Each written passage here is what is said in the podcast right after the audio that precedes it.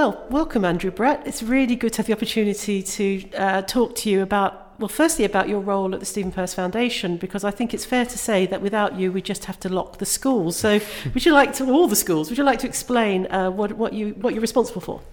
Um, yes, so um, I'm Andrew. I'm the um, Director of IT and Systems Development here, and basically responsible for the IT infrastructure across the foundation. So that includes all of the the iPads, the networking, the servers, telephones. It's quite a broad broad remit. It is, and it's absolutely vital because it's it's almost like the fourth emergency service these days, isn't it? Because without it, we couldn't function. Yes, that's right. It, it does underpin everything. Um, it's every, every department in the in the school we deal with um, Yeah. in, in one in one way, shape, or form. So how many people do you have working in your department? Uh, We've got eight Wow. together now. But that's so- across all the schools, isn't it? It's across all the schools, um, and it also covers events as well. We have um, Charlotte who works um, with the drama and music departments as well in their productions, and Aidan as well who does the AV as well. So there's, yeah, there's, there's other elements rather than just the IT. It's pretty multifaceted, isn't isn't it, really? Yeah. So I suppose um, your role, uh, certainly in the time, how long have you been here, Andrew? Um, I've been here four years now. So. Well, even in those four years, I think it has been quite transformative. What's been expected of you in your department? So certainly your department's doubled in numbers, I think. Yes, yeah, yeah. Yeah. And I can imagine that's pretty pretty stressful. So, what do you what? How do you cope with that? Because you know, I know lots of people are demanding things from you all the time. How do you cope? Um, a lot of it is is the morale in the team as well. Everybody gets on very well. Um, they're very supportive of each other, so that's very important. We we do get on out of work as well as, as in work, so that that really does help as well, creating that kind of um, that environment in the team. And that that, that actually is a, really good model for students to look at too, because uh, Mhm. we know that increasingly in the world of work, it is it is about teamwork and Mm. playing your role in the team. Um, but even as a team member, you have your own well-being to look after. That's right. And I know that you have a passion beyond your job. Would you like to talk about that? Uh, yes, I'm very much into running, um, and yeah, it's it's a very good stress buster actually. Yeah.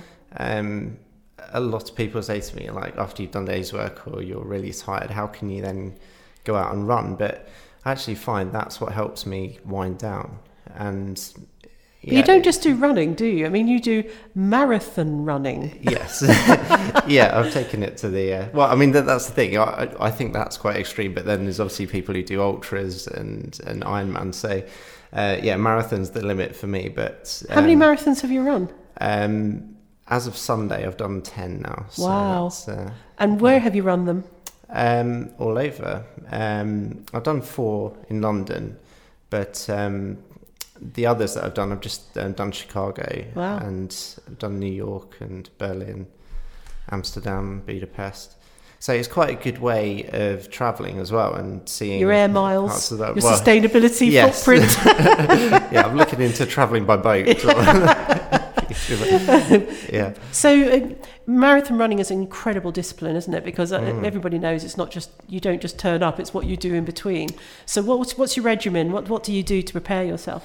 Um, so, I mean, I, I do about, I don't know, between sort of 30 and 40 miles a week, um, which sounds a lot, but for a lot of people, it's not. Some people are doing sort of 80 to 100. Um, certainly, the professionals do, do around sort of 120 per week. So, it's, So, what do you think about the marathon runner who broke the sub two-hour marathon?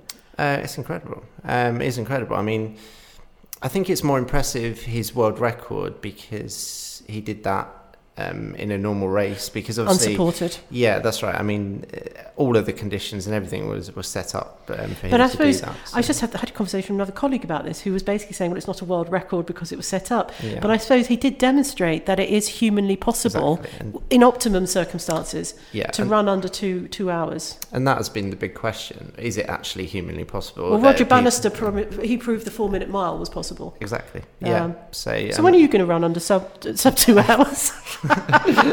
it's hard enough running under three. It's, uh, it's uh, yeah. I mean, it's just incredible. I mean, if you just try and run uh, at that speed for 100 meters, you realise how incredibly fast it is. It's just, Wow. uh, just Amazing. And for you, it's obviously it's a stress buster. Mm. But my sense with uh, people who are serious about, well, whatever they're serious about, whether it's running or music or whatever, it, it, there are also other qualities required, aren't there? So what is what else, what else does it help you with as a, as a person? Do you think? Um, it's it definitely helps with confidence. Um, that was a big reason why I started. I started running basically to to lose weight. Mm. Um, I ended up I lost uh, four stone. I think it was in, in total, and that really improved my self confidence. Um, it also improves your mental strength as well. Mm. I would say, like to, in the marathon, it's just as much a mental battle as it is physical, and I, I've definitely found that over the years that it, it's helped me deal with things. It improves your mental strength. You know how far you can push yourself physically and what the kind of depths you have to go to. Um, And how do you think, being a, a serious-minded marathon runner, which you are, how perhaps that does that help you in your work setting? You don't Um, run around a lot, do you? No, I haven't observed you running around. no, I, I do. I mean, I do try and keep calm Mm. and under control, and I think there are there are Yeah, probably links there because Mindsets. yeah, because you right from the start of a marathon, you're trying to keep control of your emotions and, and everything, and think very logically about what's um, what's in front of you, and um, and not sort of react to be too emotive, um, and and that's quite difficult, especially when you've got crowds of people um, either side. Um, it can be very noisy and it can be quite overwhelming. And I think it's probably similar in the workplace. It's you- have a lot, uh, if particularly if things go wrong, you've got a lot of people uh, phoning up and a lot of things to deal with, and it's you have to kind of filter that out and just try and work out what am I going to do next to to fix this. So-. That's a, a big question I'd like to ask you because obviously you're in the space of um, the digital revolution, really. yeah. Um, looking to the next, not that anybody can look to the next 10, 20, 30 years, but with what you know, how do you think digital will look in schools? Just blue sky thinking, how could it possibly look in the future? Will we have chips in children? I think it, Hopefully it- not. It's it's possible. Um, I mean, you, it, it, obviously it's, it's impossible to know, isn't it? But I mean, I, I know certainly a few years ago, um, I thought we'd be more advanced than than we are actually as as a country, Mm. you know, or as, as in the in the world in terms of digital technology. When you think about what is actually available, Mm. the, what is capable from technology. Um, but I mean, I, when I look at this school, um, particularly compared to others, I think we've got some incredible digital initiatives here, and um, certainly visiting other schools, I, I see, you know, how far ahead we are. Mm. Um, so I, I think we're doing very well. But in terms of how it's going to be in future, it's um, it's yeah, it's really difficult. I suppose what you're so it's interesting what you say about how um, society hasn't moved necessarily where you think it's going to move. Mm, I suppose it's because at the end of the day, uh, humans have to have a need for something. yeah. And just because somebody's creating something doesn't necessarily mean that other people are going to see the need. Mm, Um, right. and I, I'm a great believer in, um, you know, I'm supportive of it, but I also push back on it. Because absolutely, what we say, as you know, is we want the right tool for the job. Mm. That's what we want to do.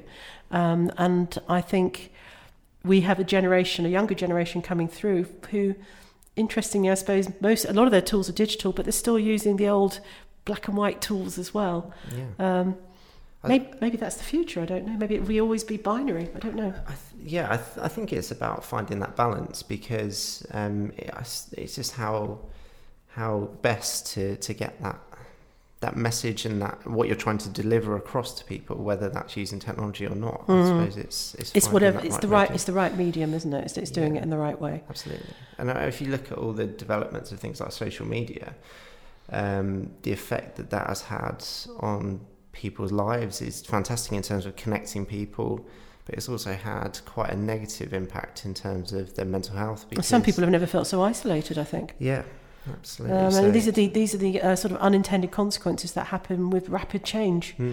and you don't actually know what you're doing and that and it can lead down this road but I think what what is good for us is that within our, our community we have people who are aware of these issues who Mm. are working on these issues and are trying to prepare you know, the young people coming out of our schools Yeah. to be able to be digitally savvy, Mm. uh, know how to read a book. yeah. to put it bluntly, and it doesn't have, always have to be on a Kindle. I mean, I, I've now reached that in for my career. It's the, the important thing is to be doing the reading, um, whichever way is going to work for you, and then we'll see how it evolves.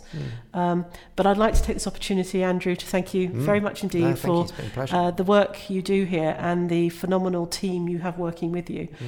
Um, because I always feel for departments like yours, you never hear anything until it goes wrong. so I'd like to Yeah, publicly thank you. no, thank you very much. Thanks. Andrew. Thanks.